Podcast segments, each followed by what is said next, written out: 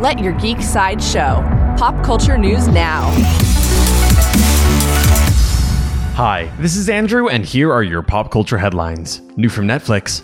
Netflix has picked up Arnold Schwarzenegger's Untitled TV project. The series will be centered on a father daughter tale of a spy.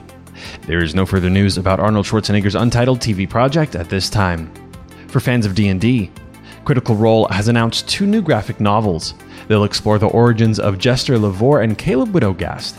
They're set to premiere on June 16, 2021 and July 14, 2021 respectively.